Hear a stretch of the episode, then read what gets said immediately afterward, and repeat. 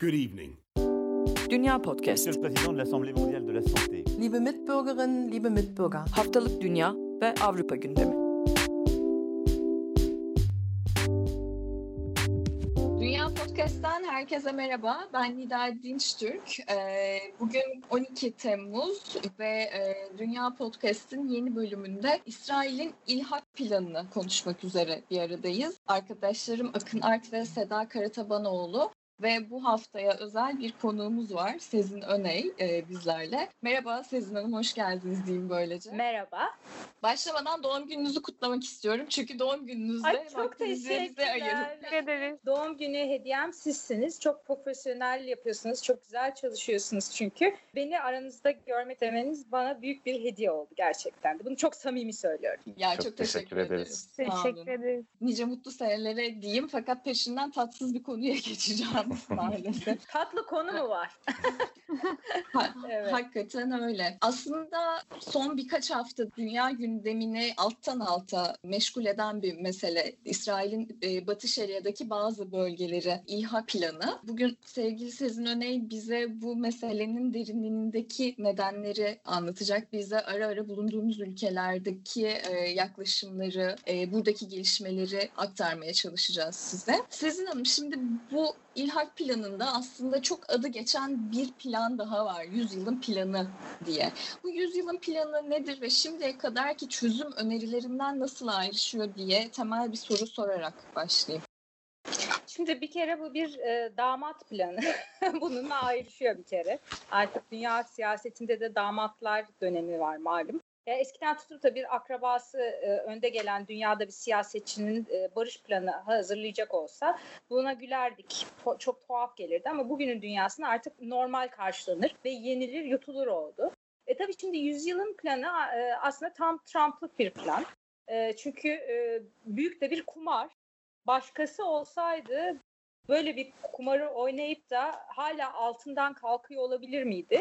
Gerçekten de bu bir soru işareti başka bir siyasetçi. E, şunu söylemeye çalışıyorum. Bundan belki Trump kazanıyor değil ama tıpkı nasıl o eskiden işte Trump Towers, bütün o iş hayatında vesaire nasıl büyük bir başarı hikayesi imajı çizdiyse bunda da aslında öyle bir paket sunuyor. Paketin içi boş olabilir. Mesela kendi iş hayatında zamanında tamamen borçla, harçla hatta iflas ediyorken inanılmaz başarılı işler yapıyor e, gibi nasıl gözüktüyse bunda da böyle bir durum var. Yani burada da aslında tam bir e, belki fiyasko önümüze sunuluyor e, deyim yerindeyse ama e, bir şekilde bu ya bu bunu da e, yutturuyor yani herkese dünya siyasetinde o, o herkes oturup konuşuyor.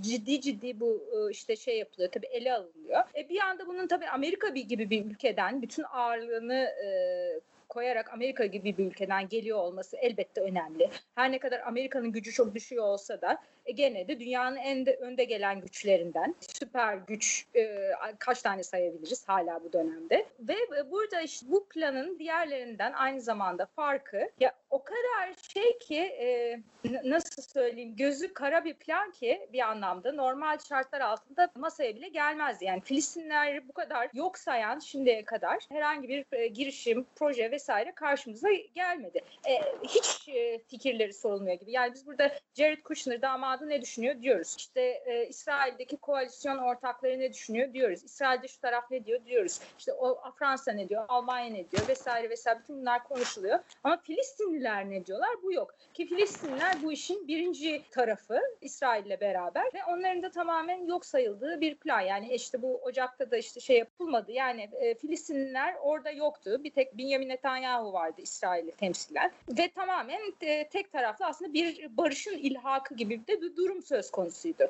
Şimdi bir fiil e, toprak ilhakından konuşuyoruz. Ama en başta Filistinler yok sayılarak aslında barış ilhak edildi. Peki Sezin Hanım şunu sormak istiyorum. Bu plana uluslararası kamuoyu desteği nasıl diğer devletlerden? Şimdi şöyle karışık aslında normalde olması gerekenden bu tarz bir plana bu kadar aslında boş bir plana çok fazla destek var diyebiliriz. Bardağın Trump açısından dolu tarafına bakarsak doğrudan belki e, bypass edilmesi gereken diye dahi alınmaması gereken bir plandan bahsediyoruz ama hala gene kendince bir e, destek görmüş bence yani bu e, içeriğine göre diyorum tamamen tabii ki. Göreceli olarak tamamen. Yoksa elbette ki mesela Avrupa Birliği'nin ki gene blok olarak dünya gücün süper güçlerinden bir tanesi onlar diyebiliriz. Desteği yok. E, ama bakarsanız Fransa'nın bir sarı ışığı vardı. Yani mesela doğrudan Fransa bu ve İngiltere bu planı tamamen çöpe atmadılar. Bu önemli. Yani onun dışında tabii ki de Arap ülkelerinden hala işte Mısır destekliyor. Bu önemli bir şey. E, yani bunun gibi aslında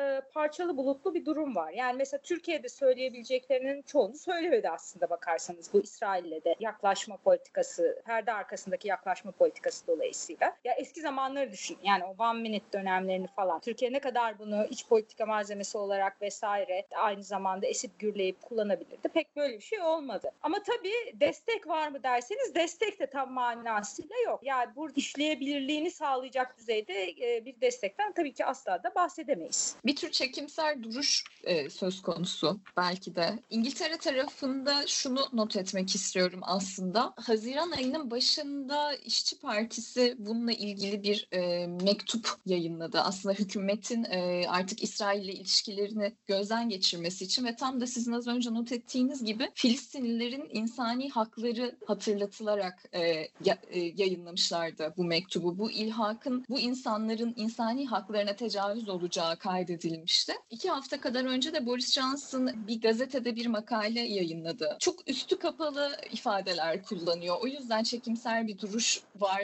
diyebilir miyiz gibi bir soru e, doğdu bende de. Sizin uluslararası kamuoyunun yaklaşımını özetlemenizin ardından. E, aslında özette şöyle demiş. Eğer e, ilhak planı e, uygulanırsa İngiltere her iki tarafın Filistin ve İsrail'in üzerinde mutabık kaldıkları dışında yani 1967'deki sınırların dışında hiçbir değişikliği tanımayacaktır gibi aslında net bir ifade kullanmış. Fakat e, bununla beraber de İsrail'in arkadaşı olarak ilhak etmemeye çağırıyorum gibi hani e, bizim durduğumuz yeri de hatırlayın e, alt metniyle bir ifade kullanmış. İngiltere'yi e, durduğu nokta itibariyle ben böyle bir not etmek istedim sıradaki soruya geçmeden önce. E, Macron'un da aslında e, Fransa'nın da duruşu çok benzer. Yani böyle bir e, çekimser şey var. Yani bir sarışın yani işte ilhaka karşı çıkılıyor. Yani yapmayın deniyor daha doğrusu. İsrail'e böyle bir mesaj veriliyor ama bir yandan da yani bu e, barış planının e, hak ettiği ölçüde eleştirilmesi vesaire de söz konusu değil.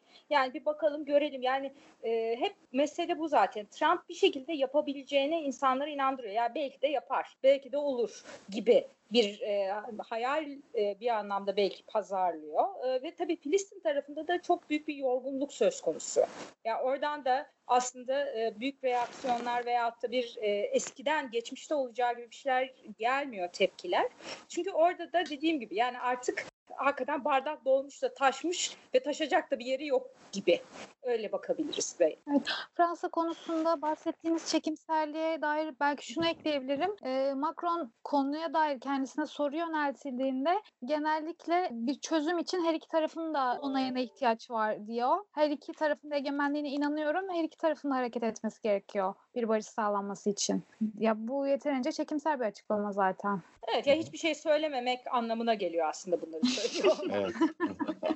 evet ilhak, ilhak söz konusu olduğunda bir tık daha keskin görüşler ifade edildiğini görüyoruz. Yani Almanya, Fransa, Ürdün ve Mısır'ın yaptığı bir ortak açıklama vardı bu ilhak meselesiyle ilgili. Fakat plan söz konusu olduğunda gerçekten daha çekimser ve e, çözüm önerisi olarak ne sunulduğu belli olmayan açıklamalar yapılıyor. Özellikle Batı bloğunda, Avrupa Birliği cephesinde. E, Avrupa Birliği ile Amerika'nın bu konuda karşı karşıya geldiği ikinci önemli uğrak olarak yakın tarihte belki bunu tanımlayabiliriz. Bir tanesi Kudüs'ün İsrail'in e, başkenti olarak tanınmasına dönük öneri ve sonrasında yapılan oylamaydı. Burada Avrupa Birliği ile Amerika'nın büyük oranda ayrıştığını görmüştük. Bugün bu planın fiili uygulaması üzerinden de böyle bir durumu gözlemek mümkün. Benim aklıma şu soru geliyor. Yani neden Trump ve Amerika siz bir damat planı olduğundan bahsettiniz fakat e, neden Trump ve Amerika bu planı uygulamak konusunda bu kadar ısrarcı? Bunun Amerikan iç politikasıyla ve yaklaşan genel seçimlerle bir ilgisi var mı? Varsa nasıl bir ilgisi var diye sormak istiyorum ben de. E, elbette var. Yani şimdi bir kere her şeyden önce e, Amerika'da da e, din e, fena halde kullanılıyor po- e, politikada. Trump'ın popülist çizgisinde iyice kullanılıyor ve Trump'a böyle e, özellikle evangelistler tarafından addedilen büyük bir böyle ulvi rol var. Şimdi tam da en olmayacak insan ama bir şekilde işte kendini de gene bahsettiğimiz gibi Trump öyle bir pazarlıyor ki müthiş bir böyle adeta Mesih gibi böyle bir e, dünyaya barış getirecek ki yani evangelistlerin de tabii ki düşüncesinde, inanışında Kudüs'ün ayrı bir yeri var. İşte Kudüs'e barış getirecek, e, İsrail'e barış getirecek. Yani burada Yahudilere olan tabii ki muhabbetten kaynaklanmıyor bunlar ama bunun ötesinde bir tehayyülden, olağanüstücü ve ulvi tehayyülden kaynaklanıyor. Trump'a da bunlar çok uyuyor tabii. Bir kere hem evangelistlerin e, desteğini yanında tutmuş oluyor ve işte Amerika'daki mütedeyyin kesimin diyelim muhafazakarların ve aynı zamanda da hep zaten dünya tarihine geçecek büyük bir rol. Yani sadece Amerikan başkanı olmak yeterli değil. İşte sadece işte e, Amerika'yı böyle e, sarsıyor olmak falan filan onu kökten belki değiştiriyor olmak birçok açıdan yeterli değil.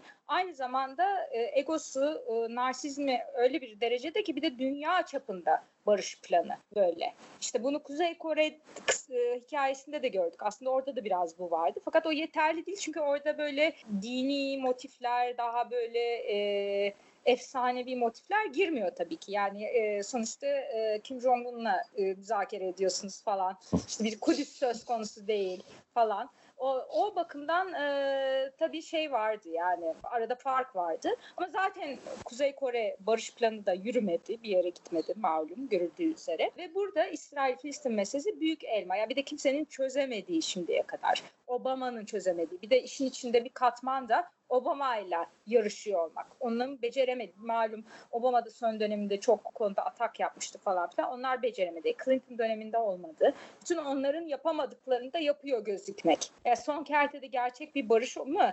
Nedir? Bu hiç önemli değil. Ya o bir şekilde öyle tarihe yazılmak. Yani Trump da bunu yaptı. İşte zaten işte ismi de bu kadar o yüzden şatafatlı. Yüzyılın planı. Yani herhangi bir şey değil yani. Bin yılın dememiş ama ben ona şaşırdım yani aslında. Mütevazı davranmış biraz. Amerika tarafında bir de Biden'la aslında bir uzlaşamama hali söz konusuydu. Belki bir de buna değinmek gerekebilir. Bunun için de söylemek gerekir demin atladığımız bir konu kampanya.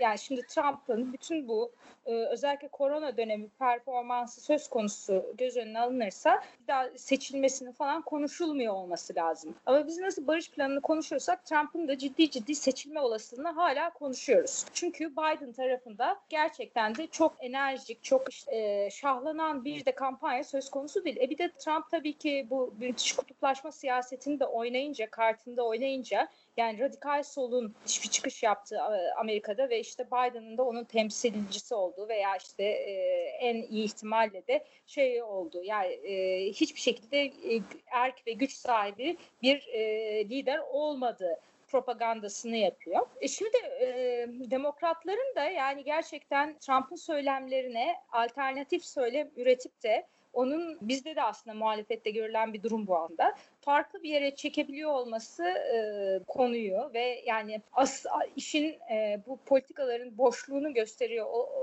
e, yapabiliyor, bunu yapabiliyor olması pek mümkün değil. Yani Türkiye ile karşılaştığımız zaman mesela Ayasofya konusu gibi aslında bugünün güncel konusu. Yani nasıl Ayasofya konusunda muhalefet farklı bir söylem üretemedi ve paralize olduysa Trump ve Netanyahu da kendi ülkelerinde aslında paralize etmiş oluyorlar muhalefeti. Öyle bir şekilde e, ya farklı söylem üretilemiyor ki bir şekilde onların dedikleri geçerli olmuş oluyor. Bunu aslında e, sadece Amerika'da değil İsrail'de de görüyoruz. İsrail'de daha da vahim biçimde görüyoruz. E, yani Biden'ın kendi alternatif şey e, politikaları tabii ki de Obama'dan çok da farklı olmayacaktır Obama döneminden. Ya bunlar e, yansıtılamıyor. Yani e, tartışma o kadar başka bir yerde ki çünkü o kutuplaşma siyasetindeki bir yandan işte e, muhalif olanlar da ona cevap yetiştiremiyor veya kendi politikalarını hem cevap yetiştiremiyor hem de kendi politikalarını ortaya koyamıyor oluyorlar. Böyle garip bir durum. Yani bu bu tarz popülist liderlerin de e, başarısı da işte e, Trump'ın da başarısından bahsedeceksek eğer Netanyahu'nun da bu. Asıl meseleleri hı hı. konuşmamak. Yani e, şeyde mesela işte e, İsrail'de çok ciddi e, gösteriler var bu korona sonrası ekonomik durumla ilgili vesaire. E, zaten Amerika'nın durumu malum korona konusunda. Yani her şeyi işi gücü bırakıp aslında Amerika tek konusunun bu olması gerek. Orada işte bunu yenemeyince diğer konulara hiç sıra gelmiyor. Öyle değil. Hı hı. Biraz e, afaki kalıyor belki de bütün bu süreçte İsrail konusu, İsrail-Filistin konusu Amerikalılar için. Hı hı. Peki e, İsrail için de aslında bir yandan da Netanyahu-Gantz e, koalisyonu e, evet. e, arasında da bir uzlaşamama var. E, onlar hangi noktada tartışıyorlar? Hangi konularda birbirinden e, ayrılıyor? E şimdi şey var tabii Gantz e, daha sol seçmenlerin e, İsrail'de ne kadar sol kalabildiyse tabii ki Türkiye gibi aslında desteğini alarak iktidara oynamaya çalışan bir liderdi. E, ve o da yani aslında ciddi bir e, sarsıntılı koalisyon ittifakın içinde. E, hem bir, bir yandan Netanyahu ama öte yandan kendi içinde de. Dolayısıyla şimdi orada e, çok e, ve o ince bir çizgi bir uçurumda gidiyor adeta ve yani devamlı işte e, biraz önce söylediğim gibi Ayasofya meselesiyle gene benzetirsem Türkiye'deki Ayasofya meselesiyle e, yeni bir söylem üretememe, elinin muhafazakar tarafından bağlanmış olması. Ya belki İsraillerin önüne başka bir söylem gerçekten konabilse, tıpkı Türkiye'de bu Ayasofya meselesinde olduğu gibi bir değişik bir şey söyleyen, bunu sunabilen, kutuplaşmanın üzerine çıkabilen biri olsa o zaman o e, belki ezber bozan görüş olacak. Fakat bu olmuyor. E, tamamen işte e, muhafazakar ve milliyetçi olana ve eski yani e, çok e, artık biraz da köhnemiş e, milliyetçi ve muhafazakar söyleme kurban ediliyor olası politikalar, olabilecek politikalar. İşte mesele de bu. İsrail'de de tam bu yaşanıyor. Elbette orada da işte koalisyon anlaşması yapılırken falan işte aslında e, Netanyahu'nun elinin kolunun bağlı olduğu hukuken ve işte aslında gerçekten ilhak edemeyeceğiyle ilgili e, tartışmalar vesaire var ama Bunlar yani bir yandan da Netanyahu gibi popülist lider, hukuk da tanıyan liderler olmadıkları için ne uluslararası hukuk ne iç hukuk bağlamıyor. Ben yaptım oldu deyince öbürleri ona sadece çare üretmek zorunda kalıyorlar. Bir de tabii gene Ayasofya meselesinde olduğu gibi bütün bu ilhak e, konusu Netanyahu için bir kriz üretip bir e, ciddi şok üretip ondan sonra e, yani bir kuyuya taş atıp adeta Ondan sonra kimse çıkaramıyor. Gerçekten de 40 akıllı çıkaramıyor. Muhalefetin de bir çaresizliği oluyor. Ya işte burada da şimdi Ayasofya konusu mesela Türkiye'nin konusu başına kim bilir ne biçim uluslararası aslında uzun vadede sorunlar açacak değil mi? Yani bu evet. ilhak konusu da yani uzun vadeli bir taktik değil İsrail için. Anlık, şok yaratan, bir sürü çözdüğünden çok e, soruna neden olan bir şey. E, o zaman e, iyice e, çözülemez sorunlar yaratınca halkı da seçmeni de kendinize bağımlı hale getiriyorsunuz. Bu çok ilginç bir taktik popülist liderler açısından. Sorun yarat ve sorun üzerinden kendi yarattığın sorun üzerinden kendine bağımlı kıl.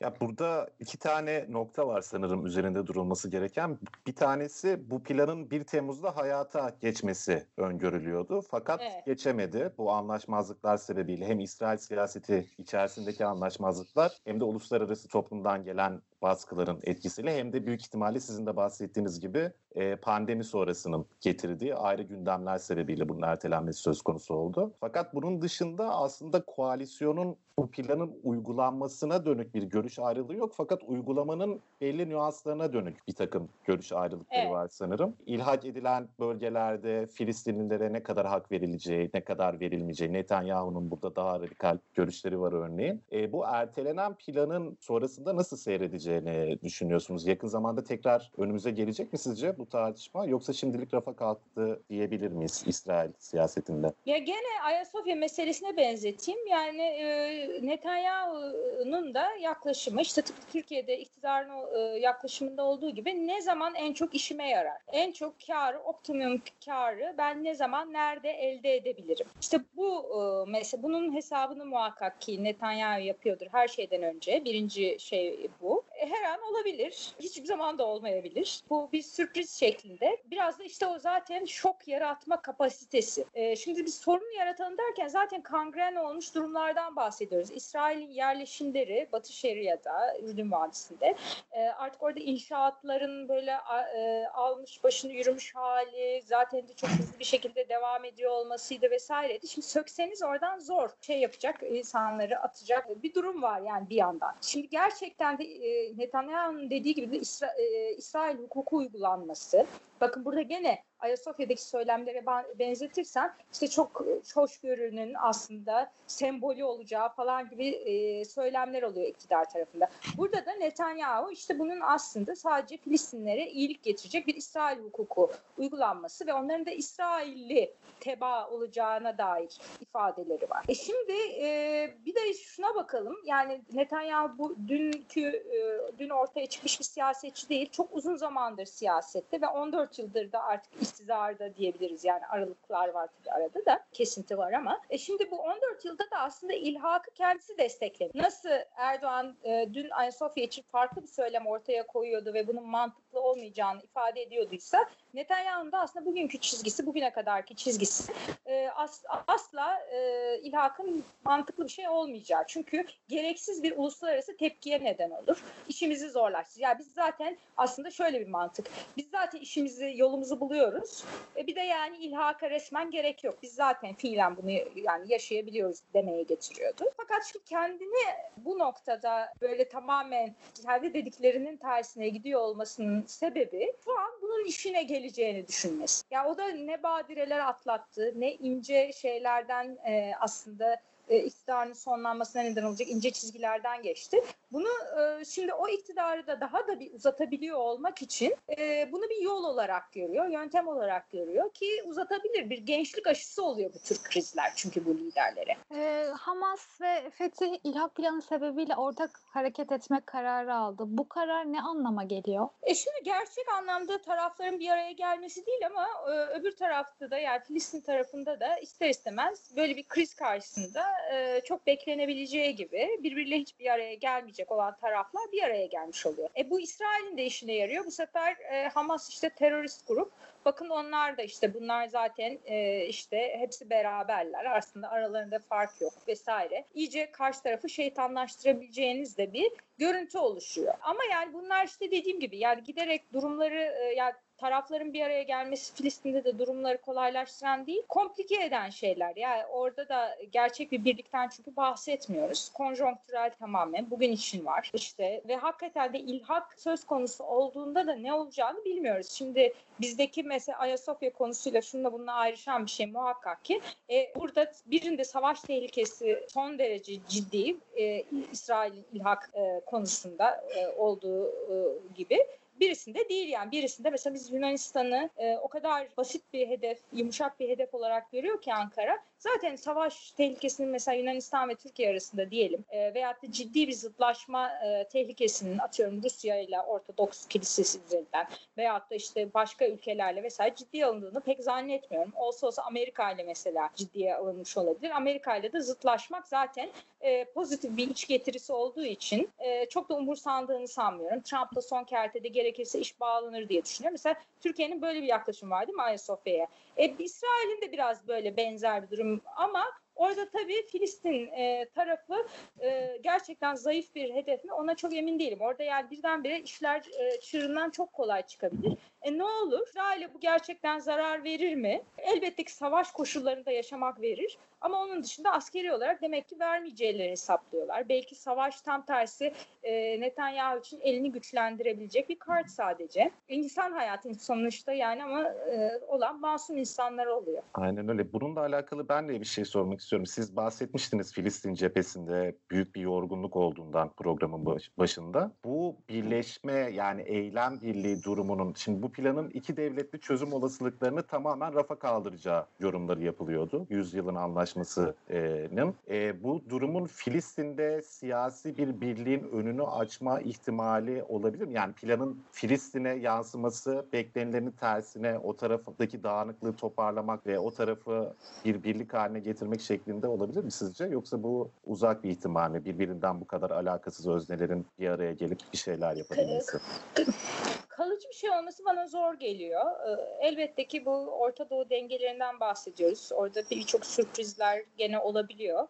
Ama sonuç olarak e, kalıcı olan ve sürpriz olmayan konuda çatışma, insan hayatının ucuzluğu e, ve sonuçta bir takım siyasi zümrelerin e, o seçkinler kitlesi kimse onların kendi güç güçlerini, iktidarlarını koruma kaygıları ve bu kaygıların da galip gelen şey olması karşımıza çıkan bu yani denklemler aslında hep. E, yani şu, kısa vadede evet olabilir ama hakikaten de bir birleşmeye neden olabilir mi? Çok ciddi çatırdamalar dengelerin iyice çığırından çıkması lazım. Yani beter dengenin de artık tutmuyor olması lazım. O zaman evet yeni bir şeyler belki oluşabilir. Bu da çok büyük acılı bir şekilde oluşur ama yani bahsettiğim şey tabii ki büyük bir zaten e, statükonun e, şu an aslında bütün o intifadalardan sonra falan ilmek ilmek oluşmuş statikonun tamamen çöküyor olması. Ki bugün bir e, olmasa bir gün olacak şey bu. Ama e, o gün bugün mü onu tam e, net bir şey söyleyemiyorum açıkçası. Spekülasyon olur sadece.